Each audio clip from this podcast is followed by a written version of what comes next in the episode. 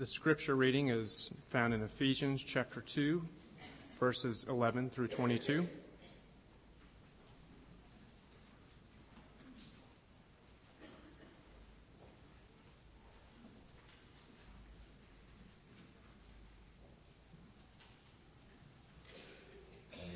Ephesians chapter 2, beginning at verse 11. Let's hear the word of the Lord. Therefore, remember that at one time you Gentiles in the flesh, called the uncircumcision by what is called the circumcision, which is made in the flesh by hands. Remember that you were at that time separated from Christ, alienated from the commonwealth of Israel, and strangers to the covenants of the promise, having no hope and without God in the world. But now, in Christ Jesus, you who once were far off have been brought near by the blood of Christ. For he himself is our peace, who has made us both one and has broken down in his flesh the dividing wall of hostility by abolishing the law of commandments expressed in ordinances, that he might create in himself one new man in place of the two, so making peace, and might reconcile us both to God in one body through the cross, therefore thereby killing the hostility. And he came and preached peace to you who were far off, and peace to those who were near. For through him we both have access in one spirit to the Father. So then, you are no longer strangers and aliens, but you are fellow citizens with the saints and members of the household of God, built on the foundation of the apostles and prophets, Christ Jesus himself being the cornerstone, in whom the whole structure, being joined together, grows into a holy temple in the Lord. In him you also are being built together in a dwelling place for God by the Spirit. The word of the Lord.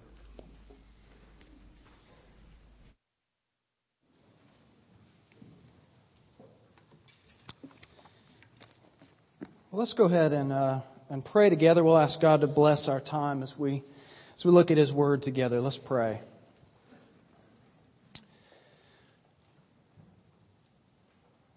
Father, you know the needs of our hearts this morning.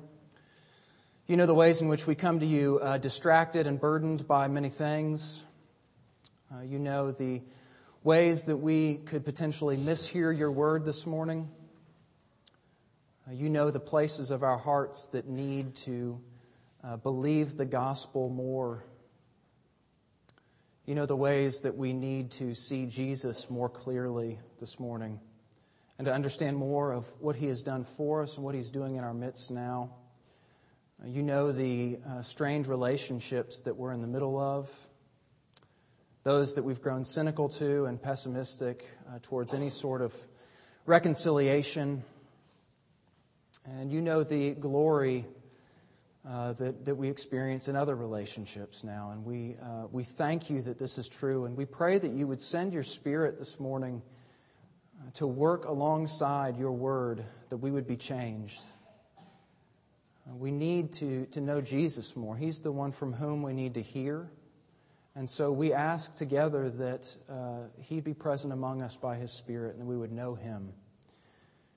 And we thank you that you promised to do this and that uh, you delight to do this. We pray you would this morning. Uh, in Christ's name, amen.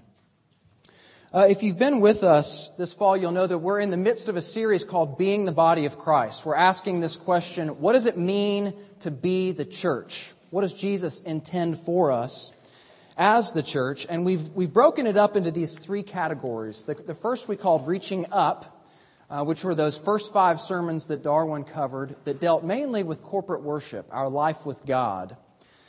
We're now in the section called Reaching In. And the focus there is our life together as a community. Uh, this is the second of four sermons we'll do on that topic, and then we'll, we'll wrap it up next month uh, with the series on reaching in, which, or reaching out rather, which is our life in the world. So we'll continue this morning with this, uh, this portion of reaching in. And what I want to look at this morning is our conflicting desires towards community.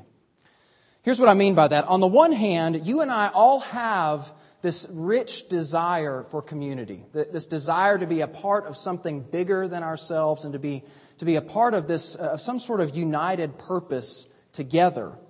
Uh, David Brooks, a few years back, wrote a column about this in the New York Times, and he talked about how that's the purpose that college sports uh, fulfill for us now. Here's what he says In a segmented society, big time college sports are one of the few avenues for large scale communal participation.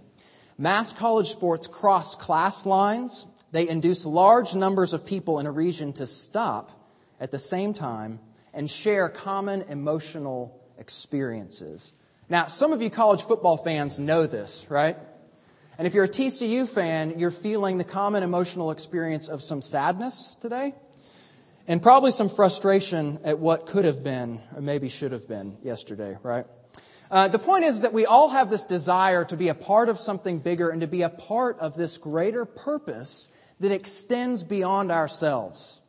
So there's this part of us that, that that's real, uh, that this desire and longing that's present there because we are made for that sort of community. This is what Darwin talked about a couple weeks ago that we've been made in the image of a God who is relationship. And so, what that means is that those desires that we have are good desires. Those are longings that God has given to us. So, when you, you sense that, it's not only a natural longing, it's actually a godlike longing to be in community with other people. So we have that going on the one hand. On the other hand, though, we have this deep sense of skepticism, of fear, and, of some trepidation sometimes to actually be involved with people in substantial ways.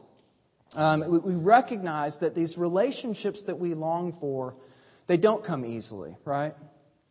That oftentimes they're inconvenient, they're difficult, they're painful, and you can start wondering is this actually even worth it? Is it worth it to open myself up to this sort of pain in order to be in a community with people involved in substantial ways? Um, a, few year, a few years back, uh, an author named Anne Rice, you might be familiar with her. She wrote Interview with the Vampire and all those other vampire novels. This was like pre zombies, so when vampires were kind of the thing. Um, and what happened with Anne Rice is that she became a Christian. And she wrote an account of her, her coming to faith. And so she was kind of known as this, uh, this author who was a Christian, and she became prominent in that way. A few years back, though, she disavowed the faith, or more, more specifically, she said she, quote, quit Christianity. And here, here's what she did. She actually did it by Facebook, which is interesting in and of itself. So there's this article that was written about her quitting Christianity, and here's what this article said. Rice said she remains, quote, committed to Christ, but no longer able to abide by the quarrelsome, hostile, disputatious, and deservedly infamous group known as his followers. So she's saying, I'm committed to Jesus. I just can't stand the people that are with him. Right? I love the church, I just can't stand the people. Um, and, and well, I'm guessing you probably don't feel that to the same degree, otherwise, you wouldn't be here this morning um, I think you probably do know what she's getting at here. You know the sense of struggle that can come in actually getting involved in the lives of a community of people. And there are all sorts of reasons for that. Part of us just, we love the independence that we have. We prize individual achievement, and it becomes very easy for us to subtly think that, that community and involvement with other people is sort of an optional add on. Like, if I have time, I'll do that, but that's not really what I have to do. Uh, others of you have had very painful experiences with people in the past. You've opened yourself up, you've made yourself vulnerable in a way, and you've been taken advantage of. And the prospect of doing that again scares you to death, and it causes you to put up a wall of self protection to keep people away. So we, we have this, this conflicted sort of approach towards community. We want it, but at the same time, we want it on our own terms. And we want it, but we're deeply skeptical about it. But I think underneath all of that, underneath that conflict that all of us experience, there is this deep longing for real community that is a good longing. Here's the quote I want to give you from Tod Bolsinger that gets at this. Here's what he says What we really want is to be accepted just as we are and to become all we are meant to be.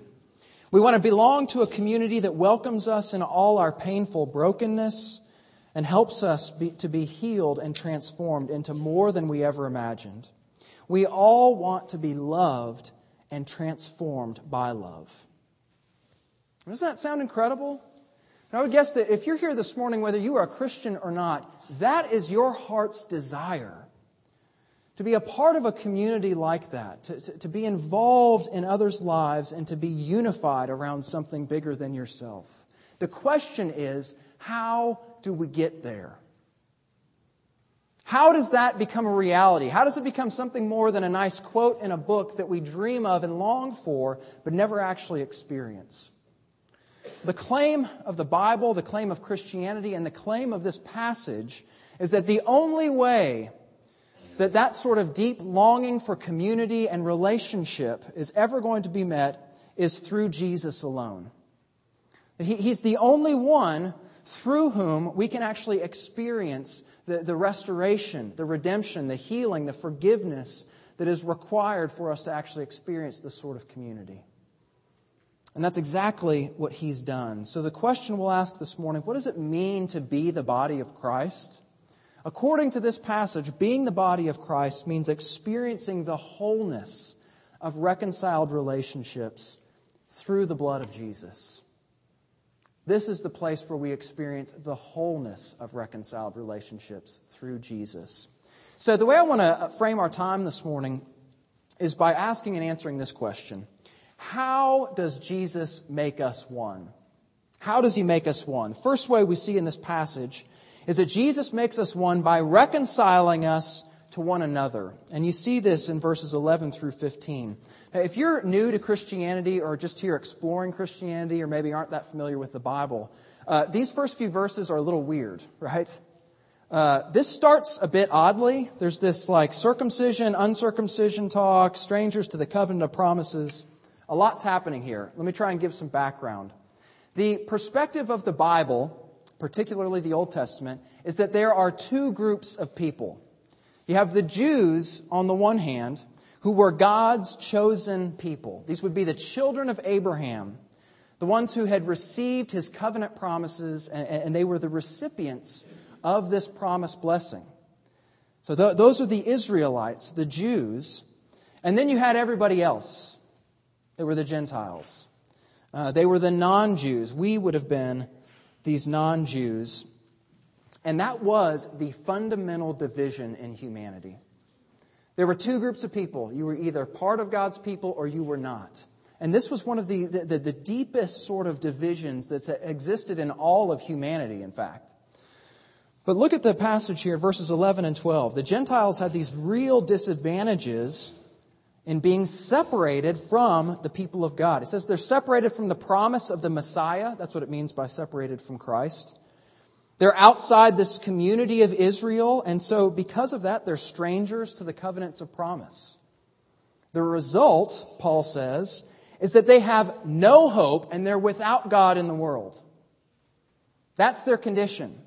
And he's saying, remember, this is who you were. You were separate from all of this because you were not a part of Israel. But uh, these aren't just religious differences either. Uh, there were these cultural differences between these two groups that were nasty.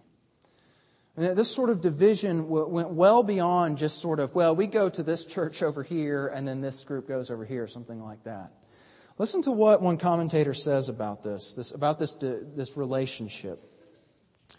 The Jew had an immense contempt for the Gentile. The Gentiles, said the Jews, were created by God to be fuel for the fires of hell. God, they said, loves only Israel of all the nations that he had made. It was not even lawful to render help to a Gentile mother in her hour of sorest need, for that would simply be to bring another Gentile into the world. Until Christ came, the Gentiles were an object of contempt to the Jews. The barrier between them was absolute. Listen to this. If a Jewish boy married a Gentile girl, or if a Jewish girl married a Gentile boy, the funeral of that Jewish boy or girl was carried out.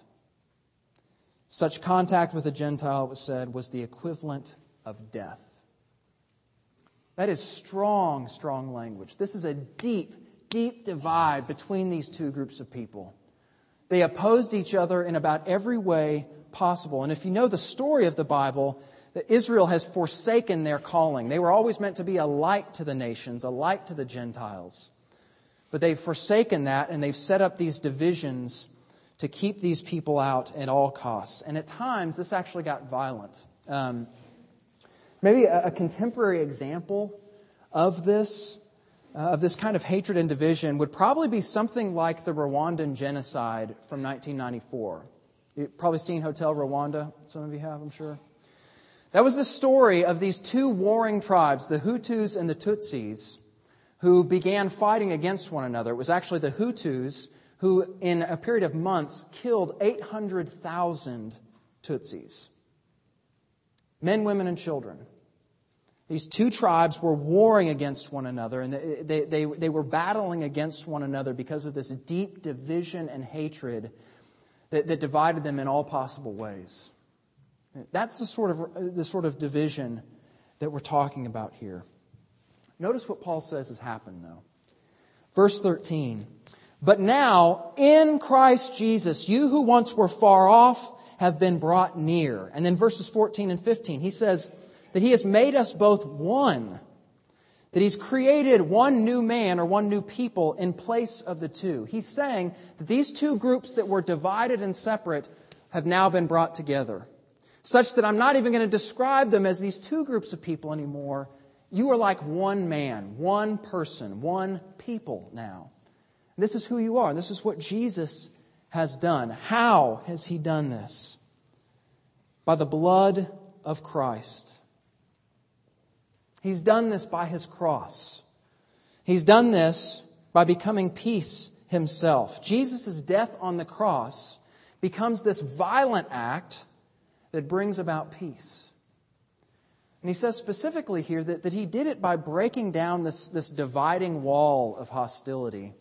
Uh, and, and goes on to say in the next verse that there was this law that was expressed in ordinances and that that has been, has been done away with. And what, what likely is happening there is that the law, which was good, had been given to the people of Israel, and this was how they were to live in relationship with God. This was the desire of God. But then they took these laws, specifically things like dietary restrictions, the way the Sabbath was going to be observed, and these rites of purification, and they used them to, to act superior and keep other people out. It had become this dividing wall, and Jesus now comes, goes to the cross, and becomes the way in which now all people will be made right with God who put their faith in him. He's made this law of nothing. He's broken down this dividing wall of hostility. What he has done is through his death, he's brought together these two groups of people. So, in each of these points, I want to ask this question what, what does this mean for us as a community? What does this mean for our skepticism towards community? What, what does it mean towards our desire towards community? Here's what I think this point points us towards, and it's this Jesus in this passage confronts our cynicism towards unity in the church. I mean, I, we talk about this so often how, uh, how grateful we are that our church is not divided up in these big, huge, significant ways. That, that, that God, in His grace, has given us this tremendous amount of unity. And I mean, coming back into this body in the last four months has been beautiful in that way.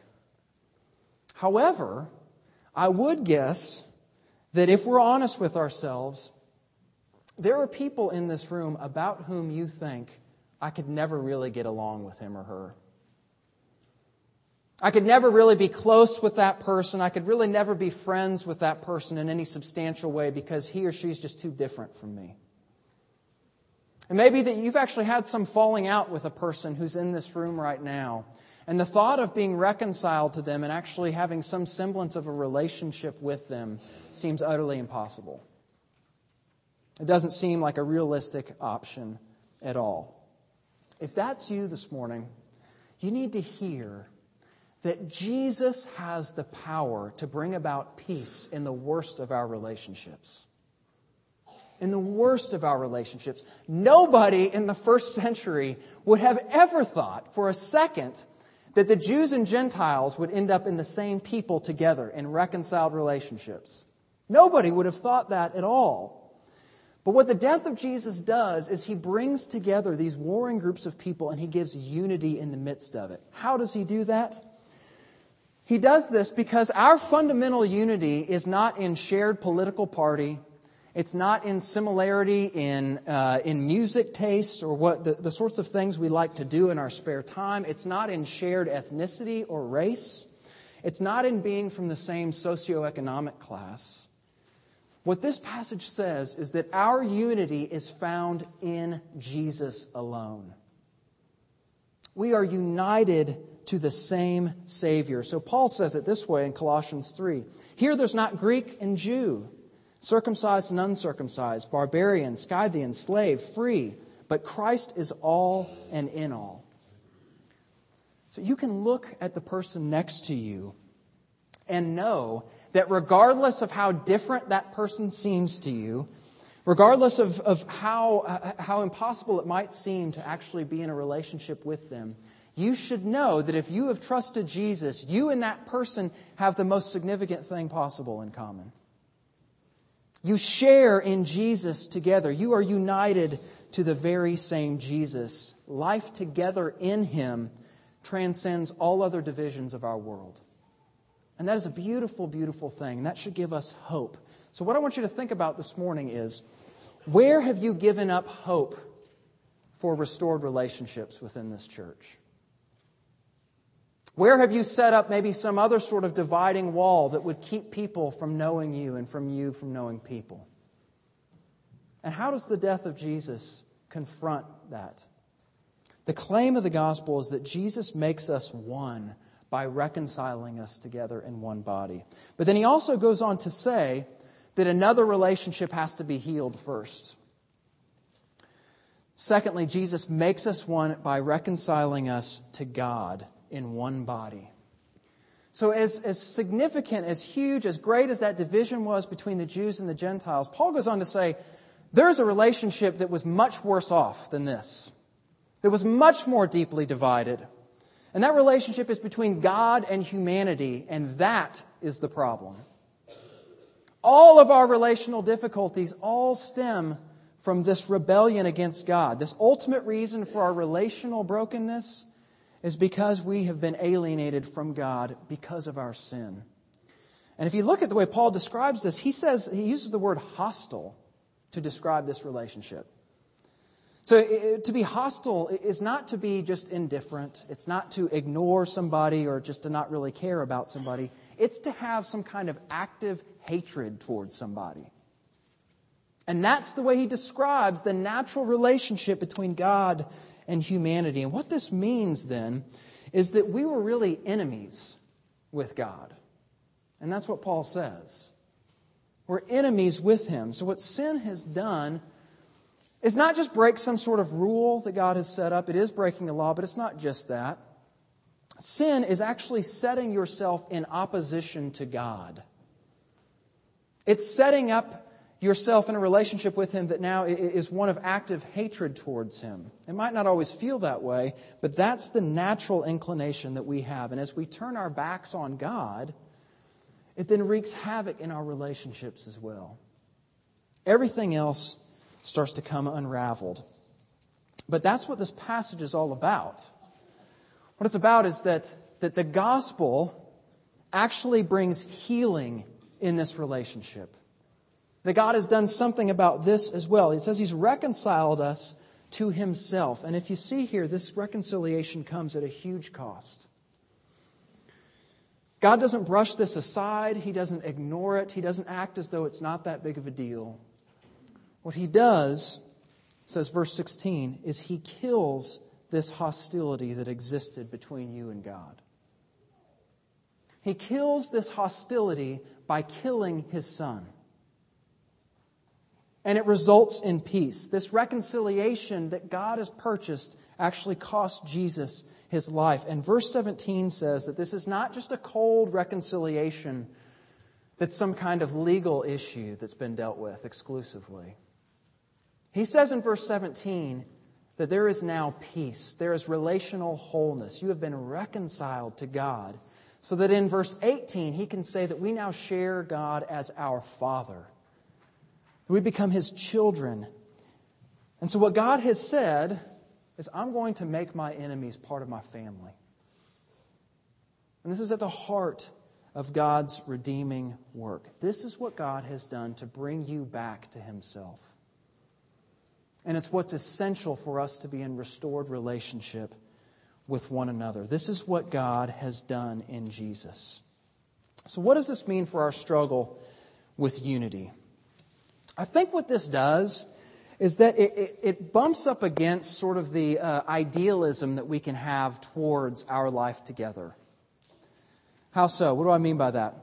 Um, I can think of this community that I long to be a part of, and the, the, the ideal that I have in mind is one that's free of conflict, it's easy, everybody looks a lot like me, um, everybody has the same likes and dislikes. And, so it's really easy to think that that is really what we're going for, that that's the, the picture of a healthy community. The problem is that that's not what the church is in reality. That's not what the church is. Think back to the Jews and Gentiles.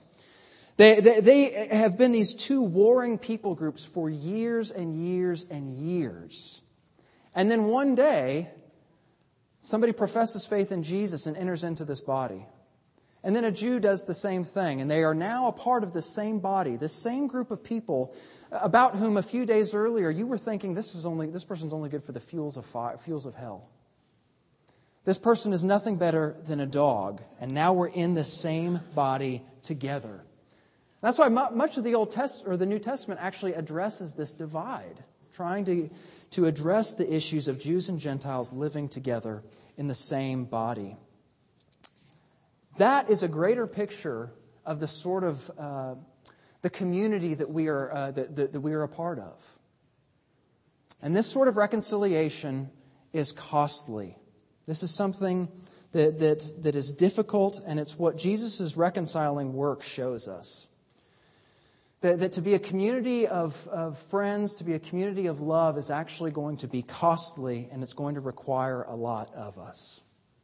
There will be sacrifice involved. And our danger is that when we bring these idealistic notions of community and unity to the church and those expectations aren't met, then we become disillusioned and we become despising towards those around us. Bonhoeffer says that we actually end up uh, accusing God in the end because he didn't give us the group of people that we wanted to be with.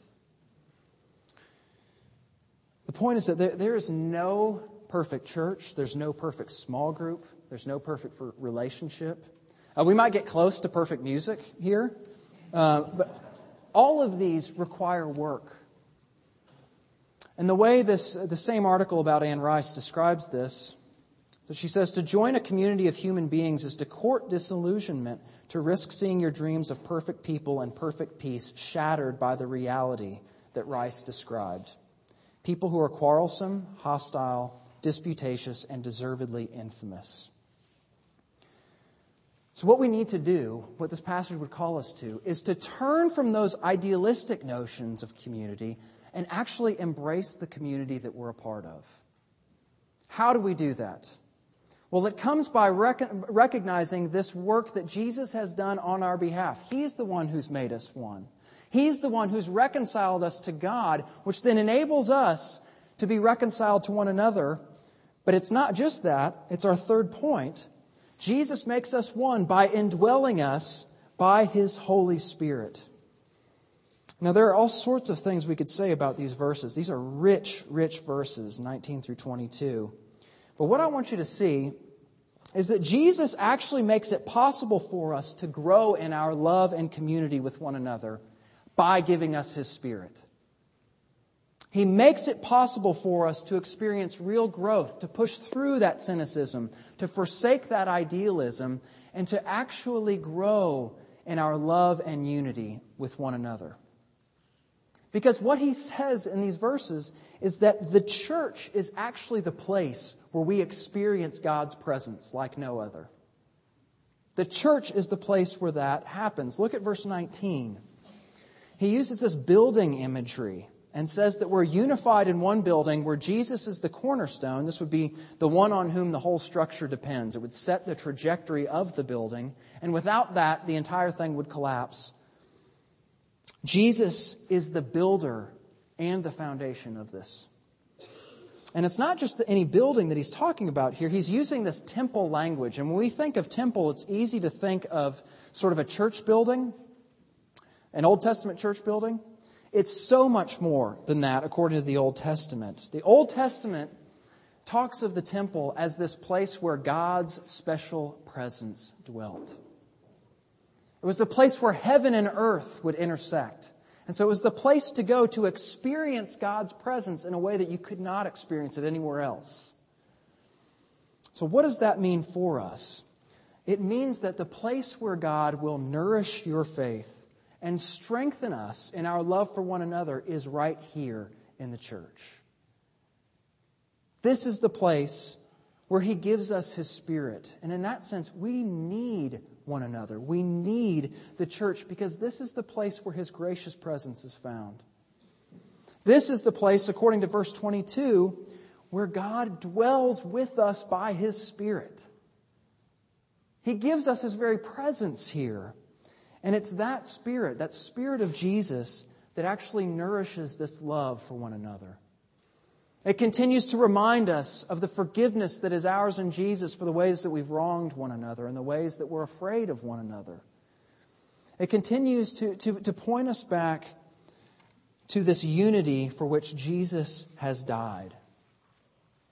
This is the spirit that is ours here. And, and, and, so the result is that by the, the enabling work of the Spirit in our midst, you can actually begin giving of your time to, some, to somebody else. You can give of yourself emotionally. You can enter into another person's suffering and help bear her burden because this is how Jesus has loved you. And you taste this in community with one another by the power of the Spirit. What does this mean practically for us? How specifically does the Spirit do this? Let me just point out two ways as we wrap up. One is through prayer. Um, Paul will go on in chapter 3 of Ephesians to pray that the church together would have the strength to comprehend the love of God. Uh, in John 17, we have this prayer of, of Jesus that, that, who prays that, that we would all be one, just as the Father is in me and I in him. Jesus prays for us, and he invites us to plead with him to continue to make us one. So we do this by prayer. The Spirit gives himself to us through prayer. The second way that I want to highlight, the way in which we receive the Spirit, is right here at this table. We receive the Spirit through this table. This is what Paul says in 1 Corinthians 10. The cup of blessing that we bless, is it not a participation in the blood of Christ? The bread that we break, is it not a participation in the body of Christ? Because there's one bread, we who are many are one body, for we all partake of the one bread. What this meal does is it not only shows forth our unity as we come forward together and eat of this loaf and have this one cup, but it also advances, furthers our unity as well. Because Jesus, by his Spirit, is present with us here, and he is committed to helping us and enabling us to show forth this unity that he has died for. This is what this meal does for us. Let me return and close with Anne Rice.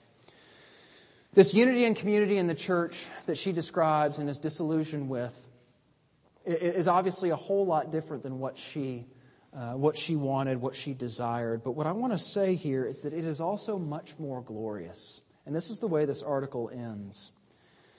Says, Real community is trickier. You cannot present only the side of yourself that you want others to see. You cannot log off as soon as your online chat partner begins to irritate you. You're stuck there in your pew, your neighborhood, your family, or your marriage, and forced to work through your difficulties. You're forced to grow, to persevere past your grudges, and to recognize that the very faults and ill motives that you resent in others often lurk hidden in your own heart, too. In faith, as in the rest of life, some of the hardest lessons and greatest rewards come from struggling alongside other broken human beings whose rough edges help you recognize and soften your own. This is what the church should be a community that is one because Jesus has died to make us one, and we have this ultimate union in Him. And He's given us His Spirit that we would grow in that unity and manifest that unity to the world. That's what He's called us to. That this would be the place where we experience this richness of relationships, where we experience this richness of Jesus Himself in and through this body. Let me pray for us and ask that God would bring this about in us. Our Father in heaven, thank you that you have made peace by the blood of your cross, that you have drawn us back to yourself, that you've forgiven us our sins through the atoning death of Jesus, and that by his resurrection now we experience the fullness of his Spirit that unites us to one another and enables us to continue to grow in our love for one another. And we pray that you would do that in our midst. That we would recognize our inability to do this apart from your gracious work in us. And so we pray that you would do that for your glory and for our good. Amen.